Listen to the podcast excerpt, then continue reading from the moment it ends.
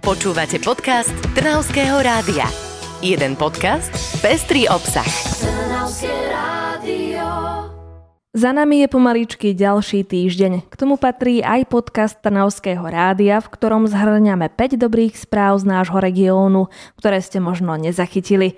Moje meno je Karinta Lajková. Dnes som tu na všetky novinky sama, tak poďme rýchlo na to. Lopatku do ruky a hor sa do Bieleho kostola.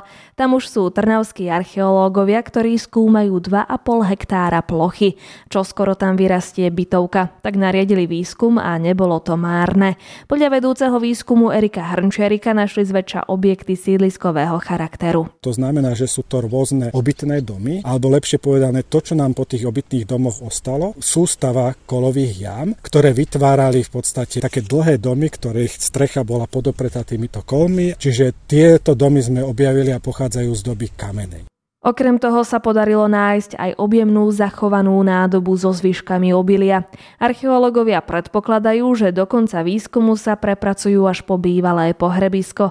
V budúcnosti by mal v Bielom kostole tento výskum pokračovať. No ale archeológovia tam vôbec už nemusia chodiť iba autom. Trnava bude totiž pokračovať vo výstavbe spoločnej cestičky pre chodcov a cyklistov do Bieleho kostola.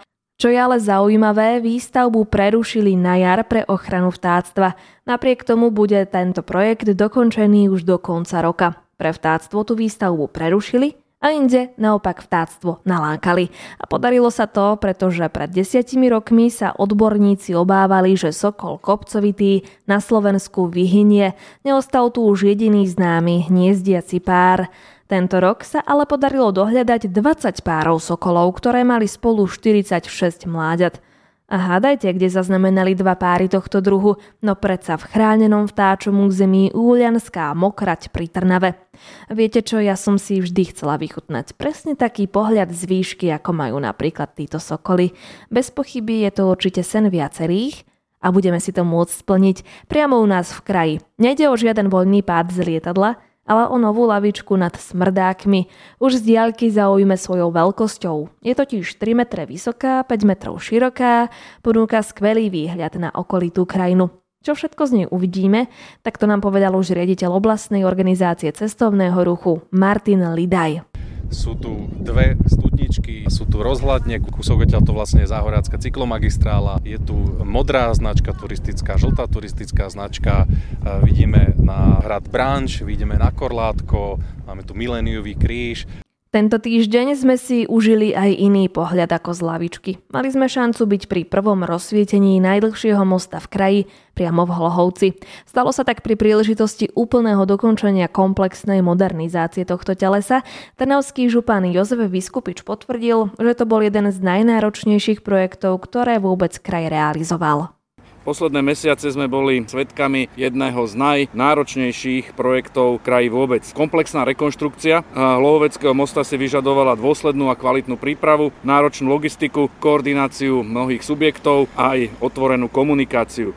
Na tomto moste je dýchberúce aj osvetlenie, tak to bude striedať farby Trnavského kraja, Hlohovca aj Slovenska. Kraj má oficiálne farby stanovené ako modrú a žltú a modrú a žltú nájdeme aj v erbe Vrbového, kde sa presunieme ďalej. Mesto vypísalo novú verejnú zbierku na podporu obnovy miestnej synagógy. Rekonštrukcia tejto národnej kultúrnej pamiatky by si vyžiadala najmenej 2 milióny eur. Prispieť bude možné na účet zbierky alebo priamo do pokladničky. Tu už nájdeme v synagóge. Musím povedať, že nie je nič krajšie, ako keď sa ľudia spoja pre dobrú vec. A príklad so synagógou vôbec nie je ojedinelý. Hneď vo Vrbovskom okrese nad Prašníkom v Pustej Vsi sa tiež deje niečo dobré.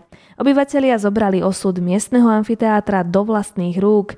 Rozhodli sa murovať, natierať aj postarať o zeleň.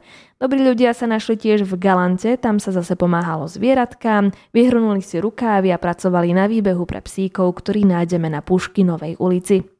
Toľko dobrých správ a skvelých ľudí je v tom našom kraji. Aj dnes odchádzam taká namotivovaná, idem sa aj ja pozrieť, kde môžeme pomôcť alebo pridať ruku k dielu najbližšie. Vyzývam k tomu aj našich poslucháčov, tak sa zatiaľ majte a my sa počujeme opäť o týždeň.